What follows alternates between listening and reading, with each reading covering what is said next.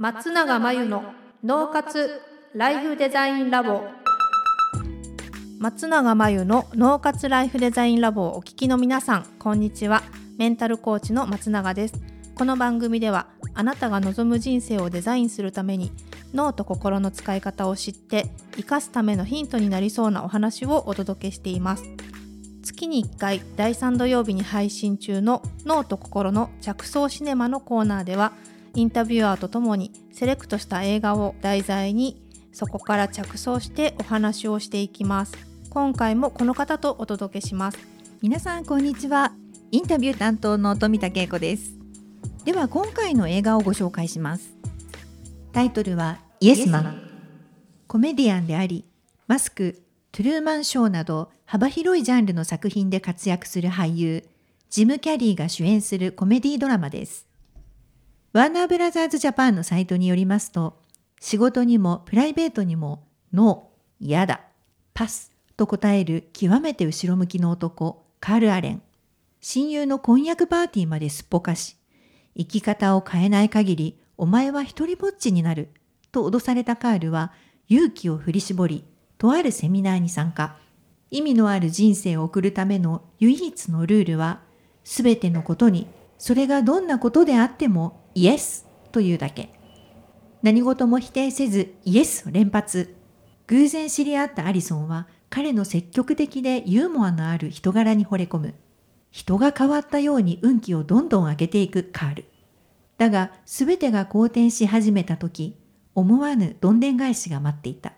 全てにイエスと言ったらどうなるかを実際に試してみた BBC ラジオディレクターの体験実話が原作のイエスマンイエスは人生のパスワード。こんな時代だからこそ、笑って、ぐっときて、とことん前向きに、と書かれています。さて、これ体験実話っていうふうに書いてあるんですけど、本当の話なんですか？そうみたいです。なんかね、実際にやってみたことを、はい、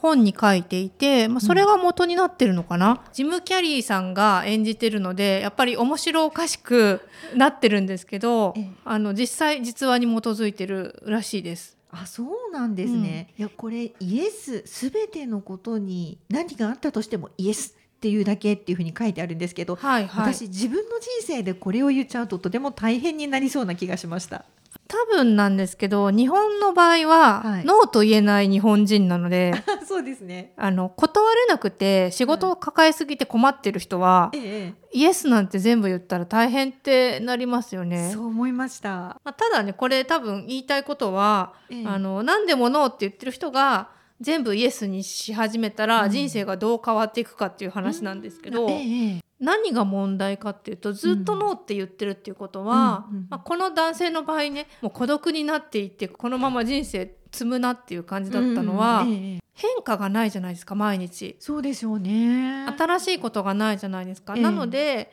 ノーって言い続けると、うん、何にも成長しないみたいな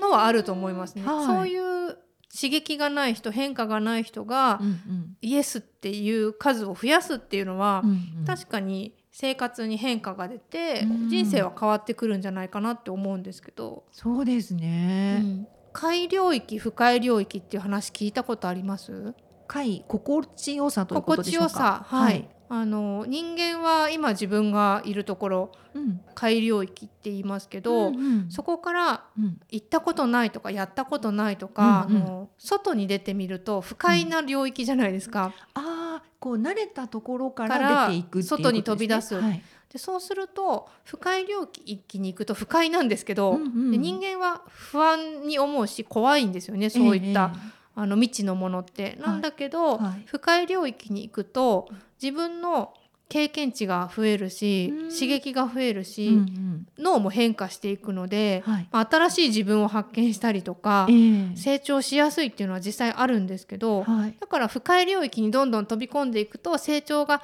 加速するよみたいな、うんうん、まあ、それも自己啓発の世界ではよく聞く話なのかなと思うんですが多分このイエスマンっていうのはそれの究極ですよね。全部にイエスっていうわけだから。そうですね。今までのパターンを全て逆にするということですよね、そうですよね。この人にとってはそうですよね、うんうん、まあ、普段と逆のことをすれば人生が変わるのは当たり前じゃないですか。ああそういうことか。そうですね、うん、なるほど。自分がやっていることをこうたまに真逆のことをやってみるとどう変わるかっていう実験は確かに面白そうですね。うん、同じパターンで生活していたり、うん、同じパターンの日々を過ごしていると、うん、まあ、人生が面白くなくなってくるし、うん、自分も退化していくっていうのは、はい、確かにこう人間あるのではい、で人間って楽な方に流されるのが普通ですし、えーえー、安全安心なことだけをしていたいって思うのも、はい、まあ、人間としては普通のことなので、はい、あのいい悪いではないんですけどただ変わりたいって思ってるし、何か変えたいし、えー、面白くないなって思ってるのに、安心安全な場所から動きたくないだと、うん、まあ、変われないのでそうですね、はい。まあ、イエスって言ってみるっていうのはいいんですけど、はい、でこれ何が良かったかっていうと、うん、ノーって言ってた人が、うん、もうセミナーでイエスっていうことしか言っちゃいけないって言われるので、はい、あのもう何にも考えずにイエスって言わなきゃいけないので 圧倒的にその今まで考えてたり悩んでたり先延ばしにしてたりしたのがなくなるんで、はい、行動のスピードは速くなるんですよね。そうなんですね、うん、失敗する量も増えるかもしれないんだけど、えーえー、結果がどうなるかわからないから、はい、先に進めないとか、はい、えーと、うまくいくかどうかわからないから先に進めないみたいなことがなくって、うん、もうとにかくイエスって言わなきゃいけないから、うんうん、腑に落ちなくても行動しなきゃいけない、うん、ってなると行動する速度は速くなります。で人はそもそも腑に落ちて納得しないと行動に移せない生き物なので、はい、それを、ね、自分で納得するまで待つなって言われてるわけなんで、えー、訳が分からずに行動するっていうことによってすごい不安も伴うんだけど、はい、展開が早くなるっていうメリットはありますよね。一つは。とりあえずやってみるっていうことの、はい、とりあえずやってみてあの考えることができるっていう意味では、はい、あの人生が変わるスピードは速いかもしれない。なるほど、うん、こうなかなかやりたくてもやれないっていうような人にとっては、うん、いいヒントになるかもしれないですね。ね時にはそうやってどうなるかわからないからできないとか、はい、うまくいく確信が持てないからまだ手をつけられないっていうふうに、はい、先を見すぎて、えー、考えすぎて行動できない人にとっては、うんうん、たまには何も考えずにとにかくイエスでやってみようっていうちょっとアホになるっていうか そうですね。のも時にはね、はい、重要なのかもしれないですよね。大事なのは、はい、イエスっていうかノーっていうかっていうよりも、うん、不必要に考えすぎて先延ばしにするっていうのはもったいないし、はい、かといって全部イエスで吟味しないでやってしまうのも、はい、体力もエネルギーも使うので、ええ、それはそれでちょっともったいないっていうのもあるしそこのバランスを自分で考えて、うん、あのやっていくしかないしある時にはリスクを取ってどうなるか分かんなくてもとりあえずやってみようって言ってイエスって言って飛び込むっていうのも、はいはい、人生変えたい時には大事でそこのバランスをね、え結局は自分で考えなきゃいけないっていうかバカになる時と賢く考え。る時との切り替えをうまくやらなきゃいけないですよね。あその切り替えができたらかなり人生変化もあるし、うん。うん、リスクをそれほど大きく取らなくてもいいっていうそういうこういい人生待ってそうですね。そう。人生の転機とかって人が持ってきてくれること多いと思うんですけど、そうかもしれませんね。うん、ご縁というか、はい、なんかよくわかんないけど誘われて、うん、イエスって言ったら、うん、そこから出会いが広がって、うん、今につながってるみたいなことって結構振り返るとね多いと思うんですよね。はい、なんかそういう意味ではメリットがあるかないかとか、うんうん、今やるべきかどうかとかあんまり吟味しすぎずに、うんうん、とりあえずイエスって言ってみるっていうのも、すごい偶然の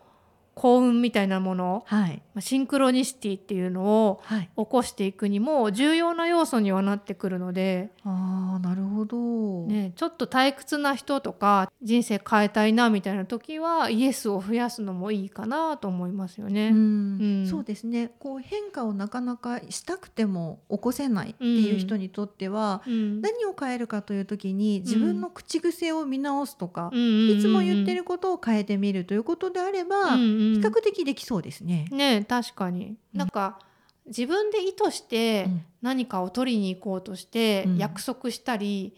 予約したり出向いたりっていうことも大事なんですけど、えー、でも本当に偶然、うん、たまたま誘われて、うん、なんか興味そんななかったんだけど行ってみたらみたいな、はい、いいことがあったっていうのはよくあるんでそうですね。あのよく聞くのは、うん、あの人数合わせのコンパに出席をして、はいはい、そこで運命の人が見つかるっていう話はたまに聞きますね。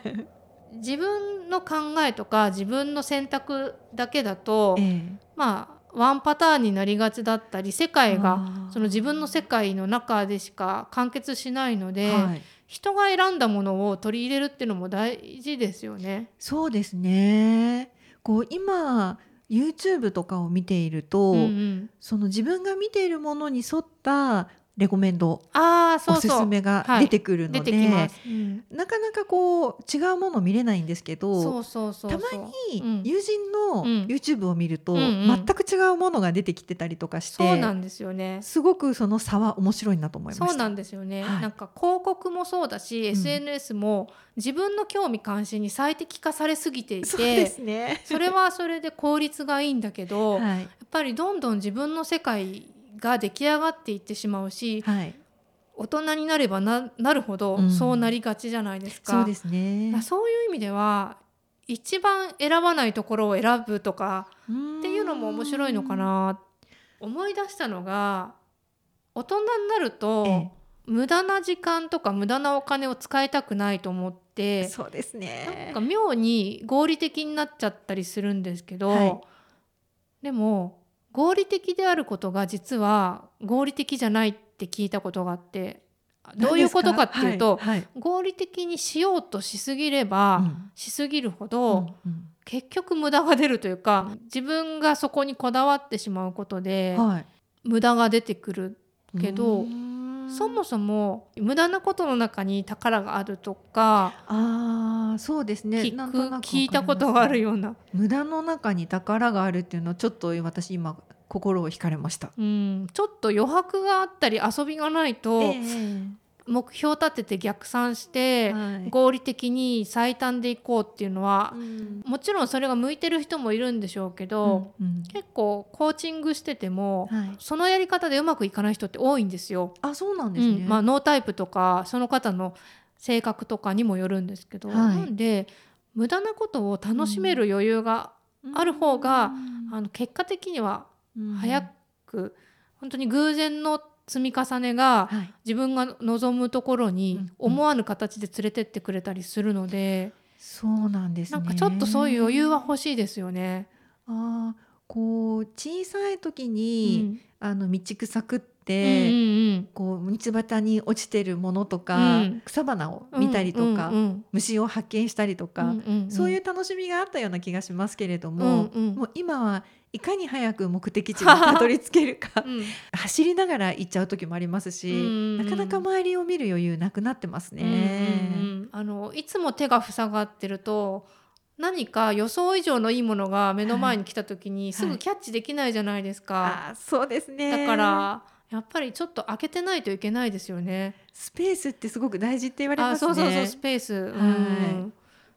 確かにねこの映画見て思ったのは若い頃はもっとそういう意味で、あの無駄なことをたくさんしてたなって思うので そうですね、うん、そういう意味ではちょっとこの冒険してみてもいいのかなっていうふうに思いますね。はい、あやっぱり大人になればなるほどその自分のパターンが確立してきてしまって、うん、さっき松永さんがおっしゃってた心地よい空間から出れなくなってしまう、うんうんうん、海領域ね。海領域ですね、うん、その海領域から出るっていうことをあえて、今この大人でやってみることの、何かこう突破力っていうものですかね、うんうんうん、それを今ちょっと感じました。本当にイエスの量を増やしてみるとか、はい、逆に断れなくていっぱいいっぱいになってたらノーの量を増やしてみるとかそうですね、ね、その実験をするというのも楽しそうですね。すね。いつものパターンを変えさえすれば変わりますよね、はい、何かが。ね、うん、何かこの自分の口癖を自分で気がついて、うん、それを少しずつ変えてみる実験を日常生活に取り入れてみたいなと今思いました。うんうんうん、確かに、はい、はい。では今日もありがとうございました。ということで今回はイエスマンイエスは人生のパスワードをご紹介しました。以上脳と心の着想シネマのコーナーでした。脳活ライフデザインラボ。あっという間にエンディングの時間です。最後に松永さんの今後の活動はいかがですか？2021年の春から内観力養成ライフデザインオンライン講座をスタートしています生き方と働き方を一致させてより望む人生を作っていくために自分との向き合い方整え方才能の引き出し方を身につけていただく講座です。自宅で好きなタイミングで受けられます。初月は無料です。詳しくはポッドキャストの説明欄に URL を載せていますので気になる方はチェックしてください。それでは次回の脳活ライフデザインラボでお会いしましょう。